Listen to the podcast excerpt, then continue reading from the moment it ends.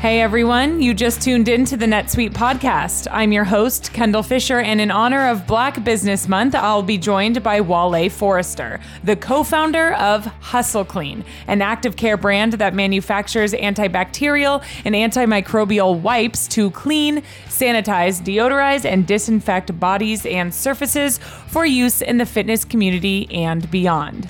Forrester will dive into the brand's history, started by him and two former football players who he played with at UC Berkeley, the challenges they faced in launching the brand, and the secret ingredient to their pitch, which got them in the door at big name retailers like Target and Walmart. He'll explain how the business quickly outgrew its systems of spreadsheets and, I quote, the back of napkins. So they decided to implement NetSuite to automate many of their accounting processes as well as inventory management. He'll discuss how they've overcome obstacles in their manufacturing amid the pandemic and the lessons learned over the past year and a half that they'll carry forward as Hustle Clean continues to grow and succeed. Forrester is passionate, he's authentic, and he is a wonderful guest who truly loves what he does and what it brings to the world. So stay tuned because you won't want to miss this story. You're listening to the NetSuite podcast, where we discuss what's happening within NetSuite, why we're doing it, and where we're heading in the future. We'll dive into the details about the software and the people at NetSuite who are behind all the moving parts We'll also feature customer growth stories, discussing the ups and downs of running a company and how one integrated system can help your business continue to scale. Hi, Wale. Thanks so much for joining us. Hey, how's it going? Thank you for having me. Oh, we're stoked to have you. Um, I'm I'm good. I'm really excited to give our listeners um, the the story of Hustle Clean, um, which you know, I gave them a brief description of the company um, in, the, in the introduction to this podcast episode, but in order to really understand Hustle Clean, we need to understand its history. So, why don't you take us back to the beginning and how Hustle Clean, originally Shower Pill, actually first started? It all started at the University of California at Berkeley, where I was a football player, a collegiate football player. Um, my partner Justin Forsett and I, we had another third co-founder, Wendell Hunter. We all came together and realized that there was this this pain point uh, called a shower pill. The joke was a shower pill, but really, the pain point was uh, a time when a shower was optimal but not possible or convenient. You know, because we played football at Cal, and we had a rigorous academic schedule. We didn't always take showers when we were supposed to. We were always going from one thing to another. So the guys in the locker room would say, "Don't judge me. I'm taking a shower pill." Mm. Uh, fast forward, we graduated from the University of California at Berkeley. And that problem, that pain point graduated with us, right? We found ourselves being professionals, fathers, husbands, um, NFL players, firefighters, who uh, had these times that kept reoccurring where shower was optimal, but not possible or convenient. So we said, let's do mm-hmm. something about it. And we created a medical grade towelette that kills 99.9% of germs in the body without drying the skin out. And we called it a shower pill um, as to pay homage to that joke, that knee state that we had when we were students at yeah. Cal. You know, I know I, I told you this um, before we hit record here, but it, it is really difficult for me to to hear that you went to Berkeley, considering I went to USC. And for those that don't don't know, there is a little bit of a rivalry there. So um, you know, but I guess while Wale will just have to continue the conversation. I'll try to put that on my mind. Okay. okay, I forgive you. um, so okay, so basically what was happening was, and I get it actually, because the Coliseum was far it wasn't on campus. It wasn't directly on campus. It was about a mile and a half walk from the coliseum to campus. I actually played soccer so i know how that went where you just didn't have the time in between like with a full schedule of classes to shower. And so you would wipe off with whatever you could a wet towel or what or just put your clothes back on. Um so that's kind of where this came from this towelette this medical grade towelette. But you have this idea. I mean you guys are you guys are playing football. You obviously graduate um and you became a firefighter, right? I did. I became a firefighter uh, in the city of Oakland. Yeah. And your partner was in the NFL? My, yeah, my partner was in the NFL. Yeah, played football. At that time, he was with the Seattle Seahawks. Wow, wow. Um, so then walk me through how you go about taking this idea as two people that have never really started a business before, right? And it's kind mm-hmm. of this idea that you have. How do you turn that into a reality? What steps did you take? I would be remiss if I didn't, you know, say that I, I grew up in a restaurant family, right? Like my uh, my, my family owned a Jamaican restaurant. I think it's like on its 37th year now, still up and running in Los Angeles. So I've always had like an entrepreneurial spirit. I always knew that through hard work some and, and, diligence you know you can provide a lifestyle for yourself through your business so but cpg like consumer packaged goods sector like this was foreign to us right so like yeah. we, so so so we had to kind of like rely on like research you know and rely on some of the things that we learned at cal you know whether it's like researching finding the answer to problems you know and um mm-hmm. and, and and that's what we tapped into in order to um figure out what to do and how to do it. It was that yeah. simple. We researched. Yeah. I mean, that's great. That's what that's where you got to start somewhere, right? Um, yes. So, what challenges then did you face in getting it off the ground? Like, I mean, let's start with resources. How did you go yeah. about fundraising? Yeah, well, I mean, the first investors and fundraisers were the founders, right? We um you know, uh, Justin and I and our third partner at the time, our third partner isn't with our company anymore. You know, life happens and, you know, of course, you know, you know, the circle gets smaller. Everybody doesn't get to go to the next level. We all were employed. We all had professions, right? We all had like W-2s, right? And, and we all got together and said that we believe in this thing, this side hustle so much that we were going to equally put money in to fund this project. So we were mm-hmm. the first fundraisers ourselves. And we put our money together. We got our co-manufacturer. Um, we we went through the product R and D. We paid for all the testing, all the materials, and then we also funded the first run. And we actually stored the product. The first warehouse was was was my townhome in Oakland. Um, that's where we kept all, all, of the product. So we put our money together first and foremost. We believe in our dream first, so that others could believe in our dream after. And um, after our first run was successful, we saw some traction on Amazon. We were able to raise a friend and family round, mostly friends who had jobs or played in the league, and they put money towards um, the company, and that's how we got our first funding. Wow. And then mm-hmm. what about now? Where are you at now? Are you still, I mean, have you, are, are you still going about that route or are you raising capital through? oh, definitely. Other- yeah. Because of our, of our growth, and how fast we're growing, we are raising money. But like I said, like, you know, we're distributed nationwide in Walmart and Target. Like it takes resources to play at the level that we're playing right now. Uh, so yeah, we yeah, so we are continuously raising money and and um it, and mostly because we're playing um, on a on a level where you need funding in order to you know to do it well. Yeah, and to keep up with how how fast you're growing. A- absolutely. Um, so, what was your original go to market strategy? You've now mentioned Amazon and Walmart. What, were you originally just going to be like Amazon first, or kind of what was your plan there? I mean, I mean, first and foremost, we just we wanted to have a proof of concept. Like we made this for us in a sense, and we wanted to make sure that us, our community, really, really resonated with it. So we took it to um, the Seattle Seahawks locker room, they loved it. The players loved it. The administrative mm-hmm. staff loved it. Everyone mm-hmm. loved it. Everyone who was active loved the product. So like mm-hmm. that was the first thing that we did. We had to make sure that we made something that was worthy of getting behind and, and selling. Then we had to figure out with a scrappy team and with, with, with co-founders who all had full-time occupations. yeah. You know, how how do we get to the consumer at scale? And that's when we looked at Amazon and uh, and we had an intimate relationship with Amazon because in college, that's how we got books. So we were one like the first companies that actually, you know, 10 years ago, like doubled down on Amazon. And that's how we chose to get it to the consumer at scale. And after we had years of data and analytics from being successful on the Amazon platform, we were able to leverage that into uh, nationwide distribution with Target and Walmart.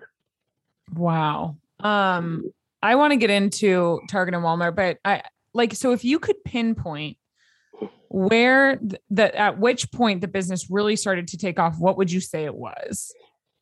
Uh, I, I would say 2014. That's and that's where we said that we commercially launched, uh-huh. and uh, it was a pivotal time. Um, I think that um, uh, it was when uh, my co-founder Justin retired from the NFL, I was close to retiring from the NFL. We were able to get more more time from him in the business. Yeah. Uh, and, and, and, then also, um, it's when we start. We decided that retail, like mass retail, uh, was going to be yeah was going to be a way for us to accelerate our growth. Uh-huh. Um, and, and so that was a time when we doubled down and we knew that that that this is going from a niche product, a side hustle, to uh-huh. a full to a full time company. Yeah. Are you still a firefighter? Or is this your full time job now? Yeah, this is my full time job now. Yeah, this is, uh, this is so 2014 your partner basically was about to retire from the nfl if not already had so what about yeah, you when, when, did you dive no in? yeah the thing about being a firefighter is uh, for my profession i only work 10 days a month right 10 24 hour right. shifts so 20 some odd days in a month i dedicate to the craft um so to the company so for me personally i was moonlighting and hustling putting in 100% on both sides and it wasn't until um, last October that I stepped away from the fire department and um, and 100 percent yeah and 100 percent devoted all my energy into hustle clean. Wow. I mean, to be juggling both, that that says a lot about you and your work ethic. So, you know, bravo to you. That that's uh that's Thank incredible. You. Um okay, so you guys start, you know, you really feel that that takeoff point happening in 2014. That's when you decide to go into retailers like like you said Target and Walmart um, to name a few.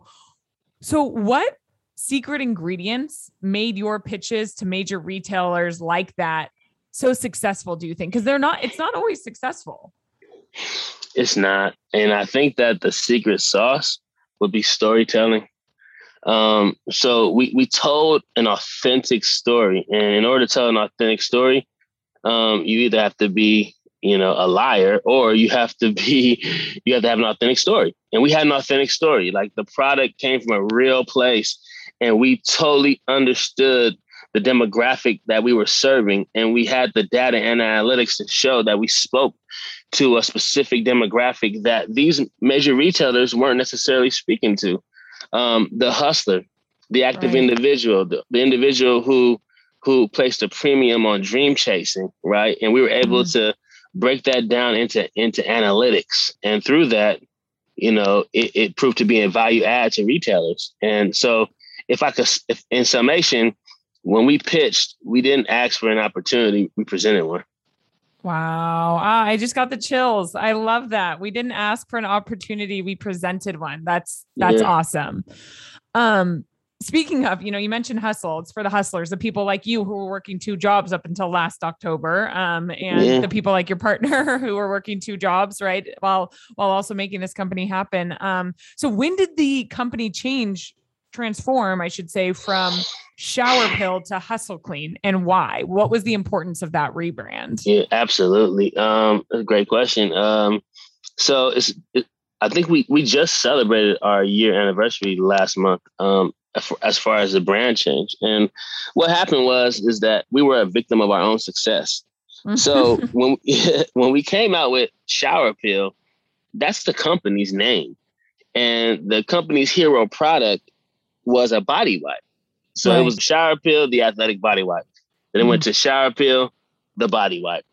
And um, people in the market started to see the shower pill brand name became analogous with the body wipe. So when we were running our research and development, and we were trying mm-hmm. to figure out what, what, what the next product was going to be, we found that a lot of the data was showing us that everyone attributed uh, shower pill and the body wipe. They were like synonymous, and we right. so we so we kind of make it hard to introduce another product. A shower pill, what? A shower pill face wipe, a shower pill bar soap. Like people couldn't get over the fact that the shower pill wasn't the body wipe.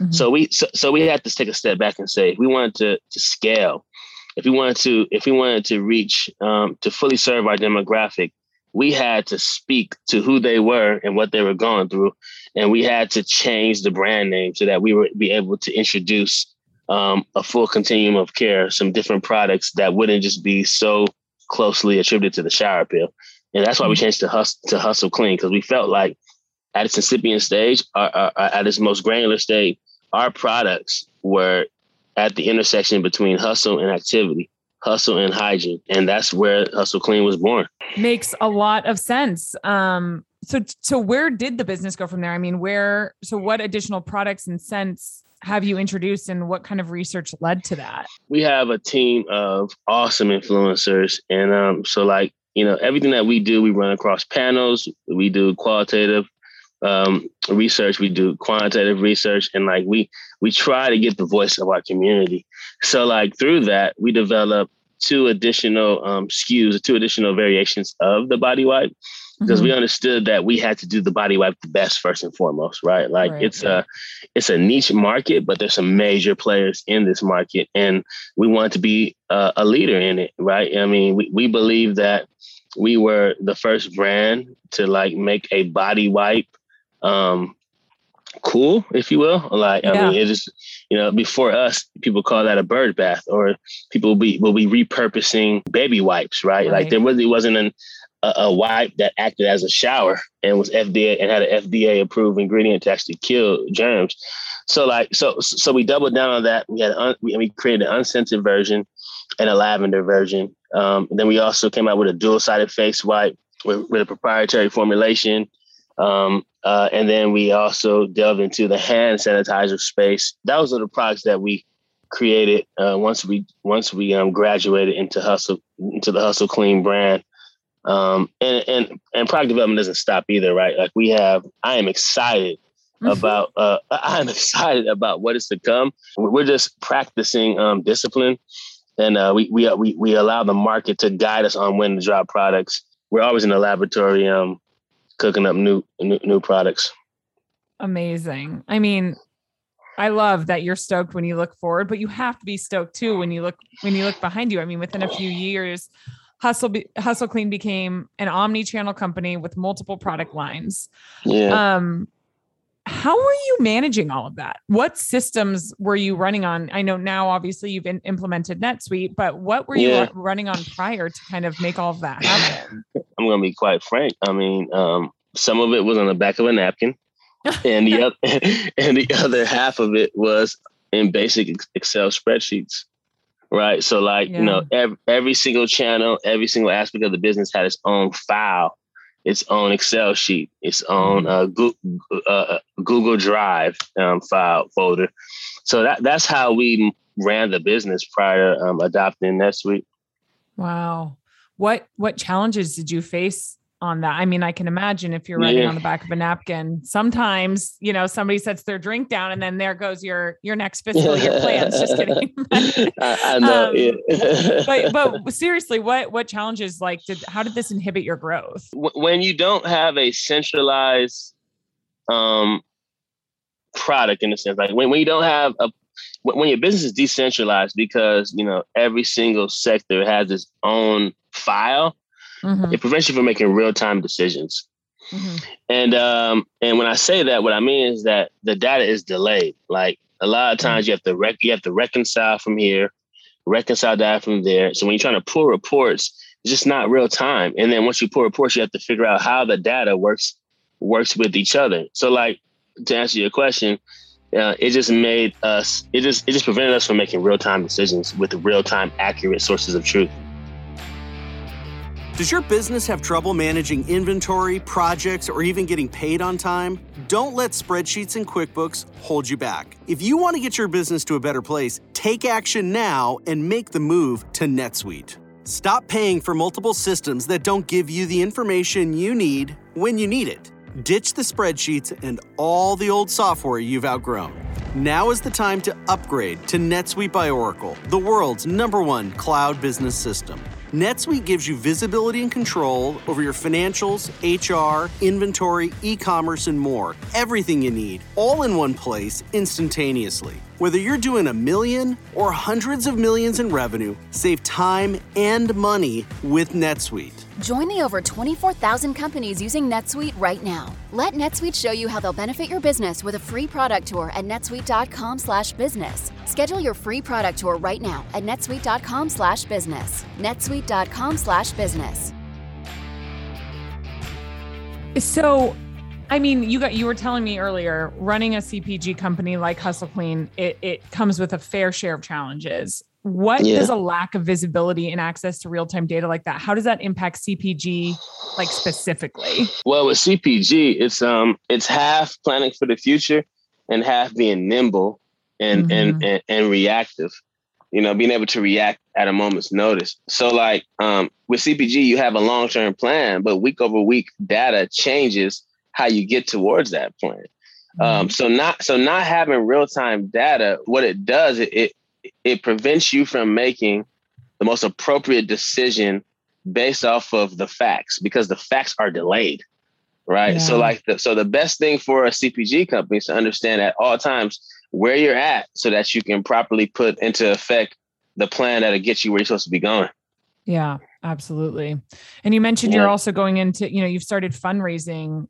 now yeah. um, with outside sources what is it i mean how does this kind of lack of of real-time data impact that yeah yeah well yeah absolutely well i mean the lack of real-time data when you, when it comes to fundraising is uh is is sabotage to fundraising right like they, i mean they can't coexist right like you know if if people want to if people want to invest in your vision um and and they anticipate a return and mm-hmm. they want to know that you understand your business you understand the opportunity you understand how you're going to, you know, create a return on the investment.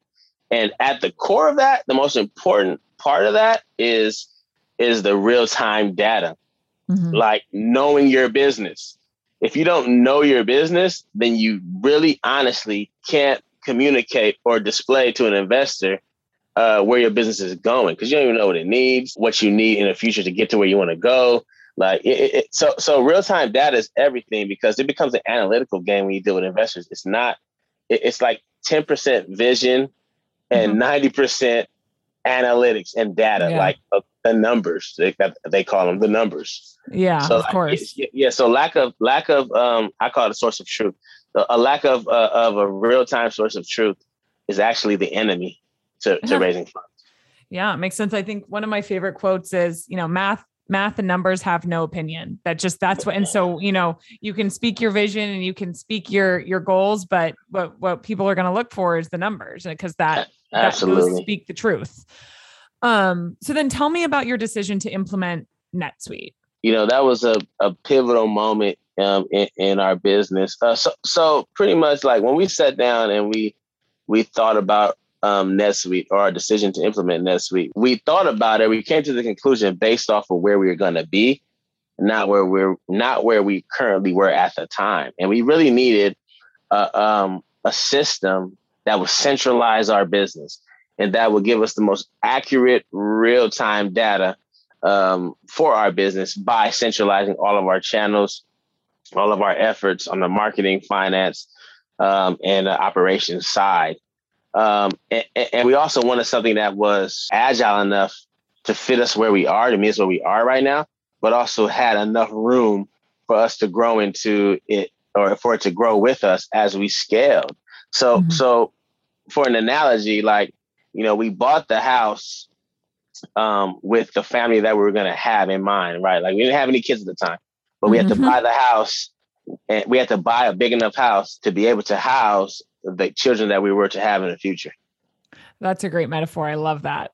That's great. Yeah. Um, but why NetSuite over competitors? There's a lot out there, you know. What, what made you guys go with NetSuite? Yeah, I mean, I, I wish I had, you know, a deep philosophical answer, but uh, I went to UC Berkeley. Um, my favorite team is the Raiders in the San Francisco Bay Area. NetSuite is a very known thing. Mm-hmm. Like it mm-hmm. just is what it is. Like this, just just the product, the brand, the brand name is louder than any competitor. So there really wasn't any other option. Like just being in the San Francisco Bay, Silicon Valley area, this was this was the tool of choice uh, that we saw, but also it was the tool of choice that you know a lot of our mentors and um, and advisors within the space um, recommended. It's great. Um, doesn't have to be philosophical. It's right there. You just said it. Yeah, yes, right. Other people right were there. using it and told you about it. So that's Ab- great. Absolutely, absolutely. Um, so how do you use NetSuite? What modules have you implement implemented? We are still currently um, implementing different modules. Mm-hmm. Um, the f- first thing first for us is that we we wanted to get NetSuite live, right? We wanted to get the company to actually use NetSuite and in our day to day functions. And for us, you know, what we heavily um, rely on NetSuite for is one finances, right? We utilize, we got rid of QuickBooks. We don't have these QuickBooks anymore. We utilize NetSuite for finance. We also utilize NetSuite for um, inventory management um, and also invoicing. Um, where we're at right now with NetSuite is is a lot of those functions are manual because we're in the incipient state, but yet even still being manual, our business is, is centralized now, right? Like mm-hmm. everything is being collected uh, in the center, like everything is being collected at its core, and now our next project is to automate all of these um, integrations. And by doing so, we'll, we'll, cut down a lot of human resource hours. Uh, it, will cut costs in a lot of areas, um, but and it also you know, will continue to give us even more real time data. Like what what areas will will help you know cut costs or create efficiency? Well, I mean, I mean, first and foremost, like every, every you know every business owner understands, like when you manually pull reconciling and pulling reports, those are human mm-hmm. resource hours, right? Mm-hmm. Um, invoicing, right? Like manually invoicing a vendor, maintaining and updating a demand plan, right? Mm-hmm. An inventory demand plan.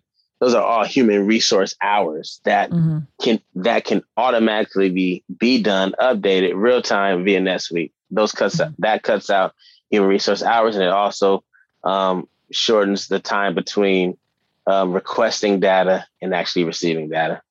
Yeah. Because yeah, cause like I said, like we, we always see our, I see myself as a professional problem solver and a professional decision maker, right? And yeah. but I but I need certain things to make the best decision possible. And that's what uh NetSuite is doing for me right now, doing for the, for our company. It's funny. This morning, I literally just listened to a podcast episode. Um, it's through the Work Life podcast with Adam Grant, and they said if you you know you're a good leader when your number one job is solving problems. Um, because a lot of leaders say, you know, don't come to me with a problem, come to me with a solution. And the you know, kind of what they were saying in that is, you, if to have a healthy work environment, the leaders of your company should be the ones that you can go to with a problem and they help you solve it. Um, Absolutely. So I, I, love that. I love you say I'm a professional problem solver. That's great. Professional problem solver. um, now, obviously, as a CPG company, what about inventory management? How will NetSuite help you overcome some of those challenges, especially that you mentioned earlier with like demand yeah. planning and forecasting? Yeah, absolutely. You know, traditionally, you know, with inventory management, um, it, it's really a reactive thing in a sense. So, like, you know, you have your forecast, you think you know how much you're gonna use, then you have to weigh it against your actuals, then you and mm-hmm. then you have to like base uh then you have to update your inventory based on what happened versus what you thought was gonna happen. And then you have to mm-hmm. take that and then do and, and use whatever mathematical equation that you want to use within your company to figure out when to reorder again based on your lead times. It, those are a lot of manual functions. You know what like a NetSuite does, and what I like about it is that when the transaction happens, the inventory is already tied to the transaction, which means that it, it already is updated once it's mm-hmm. sold, which means that it already is, which means that the planning process or algorithms, the planning process to re, to replace that piece of inventory is already occurring at mm-hmm. the point of sale. So like I've just cut out three or four different steps that we do manually, that I do manually by a system just tracking that one piece of inventory um, and updating the replenishment of that one piece of inventory right now, real time. Right.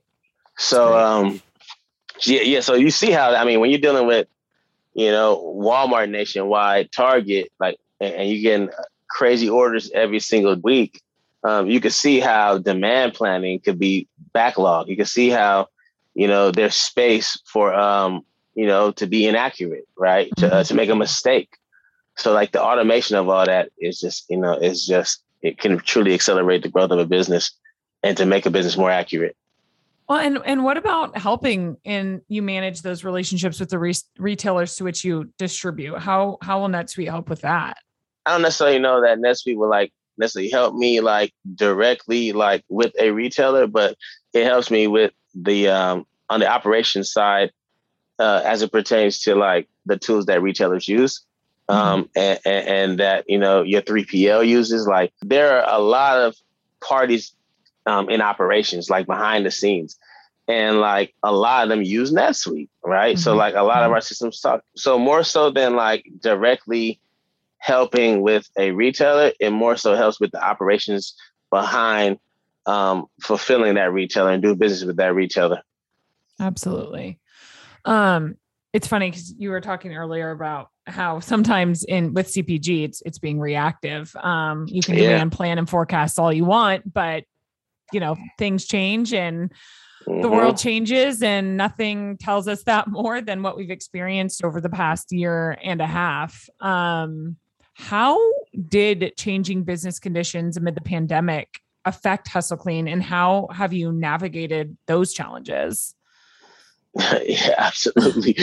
I mean, the pandemic was, uh, you know, there was good and there was bad. The good part is, as a small company, um, a lot of times your your competitors who are larger companies, they can hide behind resources. They can hide. They can make a plethora of mistakes mm-hmm. and never be exposed because they have resources. It's analogous to being inside of an arcade. They have an endless amount of quarters to keep playing the game, right? But I have to win the game with with this last 50 cents that I have, right? So yeah. so so yeah, so it was a great equalizer, meaning that we got to see who was talented in a sense. And for and who could survive and who really understood supply chain and understood business. And for us, when it hit, you know, we had the same issues everyone else had. There was an extreme shortage in machine time across the nation meaning that like a lot of manufacturers were like either producing 100% for hospitals and some and the big CPG companies, or they completely were doing were, were changing their machines to to provide um, products that the nation was seeking at that time. So they so basically a lot of CPG companies were just left in the cold. So what we had to do is we had to change our um, manufacturing model, and we went from you know, utilizing the data, you know, to create just enough product at the right mm-hmm. time into preloading, mm-hmm. um, preloading products so that we could, so that we were basically buying product for the year and not for the quarter. With the lack of domestic manufacturing, we had to go overseas and create whole new manufacturing relationships, all new R and D, compliance, all of the works. And then we had to find other domestic manufacturers, smaller manufacturers to to to help us produce for the demand that we signed up for, you know, with, with our retailers. So that's what we did when it came, and, and uh, we just changed the way that we inventory build our inventory build strategy, and then we also developed and diversified our manufacturing and our 3PL, our third party logistics, our warehousing. We just we just diversed it and spread it, and basically tried to build a pandemic proof business, uh, and it wow. worked and it yeah. worked. Did you were you running kind of like a just in time inventory management strategy, and then you kind of moved to a just in case during that time? I, yeah, I like how that sounds. I, and I'll borrow that too. Yeah, like um, yeah, yeah, yeah, yeah. It was a definitely was a just in time, um, and uh, you know, because you want to cut operational costs. You don't right, want to make storage. Of you don't want to hold. You don't don't want to hold inventory. But yeah. but the just in case that you spoke to, I like that. Um, the just in case worked for us too as well. All it took was a little more accuracy in forecasting. Right. Taking a right. little more time. So you were part with more capital up front, but we were more accurate on whether or not we could sell it, that we can get rid of this inventory. So um, so yeah, it worked though. It worked yeah. out for us. Well, and I realized, you know, you only implemented NetSuite in last year, um, mm-hmm. and so I. But did it did NetSuite play any role in that and helping you be able to kind of switch those strategies and helping you uh, pull the data that you needed for inventory um, a little bit better as you kind of switched into the into that uh, that kind of process? Yeah, I mean, yeah, it, it it actually did, and like not fully optimized, but but like I, I would say it did in the fact that one the inventory that we did bring into the fold, it, it just gave us more confident mm-hmm. confidence in tracking it. Like it gave us, right. I know where this is at. I know when it leaves. I know, I know based off of a forecast when I have to reorder some more. I'm not just buying a tranche of product and hoping I can sell it. Right. Like I had, like I had a system, I had an inventory management system that that it was going to be implemented in, and we understood the life cycle of it, and we were mm-hmm. able to track the life cycle of it so uh, so just just having that source of truth made it easier for us to take that bet. Yeah, of course.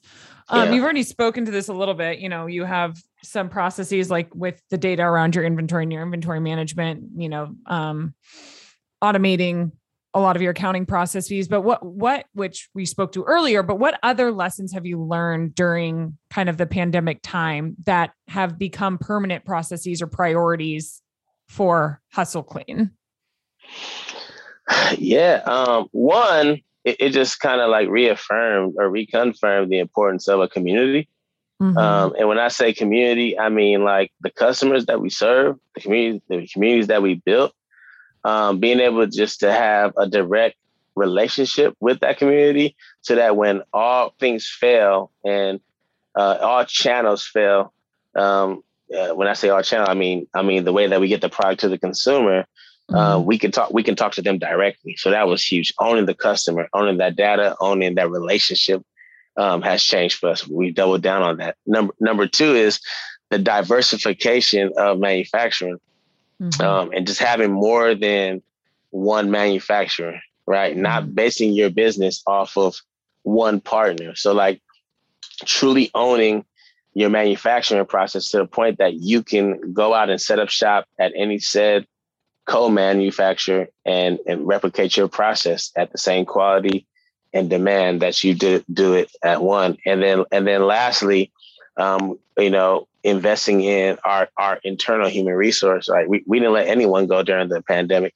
Um, mm-hmm. None of our employees, and that spoke to not their job descriptions, but their but their willingness to be what we call foxhole individuals. Mm-hmm. Like, you know, when everyone is shooting at us and everything seems imminent, people people truly rise to the occasion and make plays in order to ensure the health of our business. And they did that and they rose to the occasion. So like that made us even want to place a higher premium on um, you know, employee retention, employee development, and just really keeping good, talented people around and giving them opportunities to uh to to self-fulfill to self actualize within our company mm-hmm. because because when everything was going wrong, it was the people within our organization that ensured that we got out of a bad situation. Wow. Um, yeah. You, I mean, the, the, I have a lot of conversations with a lot of business owners and, um, you know, so many of our customers, and I've had so many conversations throughout the pandemic. And the way that you just really put people first in your answer. Of course, you said diversifying manufacturing, which we've all, everybody, that's everybody saying that right now. But the fact that you yeah. said that you have that close relationship with your customer, that you can speak to them when things are going wrong, that you prioritize that and you prioritize mm-hmm. your people, that's huge. I mean, I yeah. love to hear that. I'm like, what, like, more more i'm so glad that you're on this episode and that we're able to share this story because that is so so important and, and you know we've a lot of people have thought of well what could i have been done better with you know my data or um, my systems or my processes or whatever. And, and in two of your three answers, it was strictly people. Um, and I think that's that's incredible yeah. because I think that's the one thing that we we lose track of sometimes in our especially in in the US we lose track of the people part of things and we get hyper focused on the money and the production and we the do everything else. So I think that that's really incredible. And I, I love that answer. And I'm going to make sure to, I, I include that in the summary of, uh, of this, because like I said, just, just great answer. Really great response. I talked to a lot Definitely. of people now that one, that one hit it for me. Um, yeah. so what does the future hold for Hustle Clean? Yeah. I mean, um, I mean, the future is amazing. I, you know, first of all, this is my life's work. I thoroughly enjoy every moment of this journey called Hustle mm-hmm. Clean uh, it's a very personal journey for me because um, one, I'm a hustler and I want to do it cleanly, you know, and like, and, when I say that, it's, you know, what we what we see ourselves doing is is making it okay for people on the go, people who are hustling, fighting for their dreams, fighting for freedom, making it okay for them to take care of themselves in the process. So we mm-hmm. really want to so we really want to create products that encourage self-care, but also enable enables you to go mm-hmm. to go, to do more and be more without compromise. So the future for Hustle Clean is literally being that intersection between going and recharging, going mm-hmm. and taking care of yourself. Um, and then also on a business level, we want to be a um, not only a, a resource, a, a muse, and also inspiration for other small businesses, minority businesses who mm-hmm. who who are audacious enough to feel like they could change the world and they can do something epic. Yeah. I love that. Yeah. That's I mean, what a way to end. I I always have to ask one final question. Um Yeah. For, for you know we have a lot of full, first time business owners and entrepreneurs and, and business leaders that tune into this so what is your number one piece of advice for other founders this is a great question I, I would say what I actually tell a lot of founders or aspiring entrepreneurs is um, either you are or you're not, right? Mm-hmm. And um, when you're an entrepreneur and you're a founder, um, you're literally going to see your entrepreneurial goals through, or you're going to die trying. Being an entrepreneur is not based off of whether or not you have a successful exit, whether your company is is worth X amount of millions of dollars has everything to do with your spirit. So either you mm-hmm. have the spirit or you don't. And if you're an entrepreneur, do not let your business ideal or the success or failure of it define you. So what mm-hmm. I would say is if you're choosing this life, this is what you truly believe that God put you, has put you on this earth to do. This is how you're going to self-actualize. Then just commit to it and, and block out success and failures. And, and, and once you do that, it won't be a matter of if you're going to reach your goal. It's a matter of when. So that's the that. I would give to entrepreneurs. Oh, I love that. Oh, thank yeah. you, Wale, so much for joining us. This was such an amazing episode, and we're so glad that you wanted to take part. Um, and we look forward to, you know, hustle clean world domination in the future. Uh, uh, I so appreciate it. Thank you for your time as well. I love that advice. If you're going to dive into the entrepreneurial world, you better go headfirst and all in. Thank you so much to Wale Forrester for joining us on this episode and giving us such an awesome story about Hustle Clean.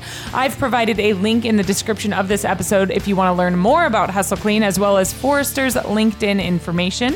I also want to shout out to our editing crew over at Lampstand and all of you, of course, for tuning in. Hey, if you like what you heard, don't forget, rate, review, and subscribe. Bye. You just listened to the NetSuite podcast. Be sure to tune in every week with more NetSuite developments, stories, and insights into the benefits of one integrated system to help you run your business.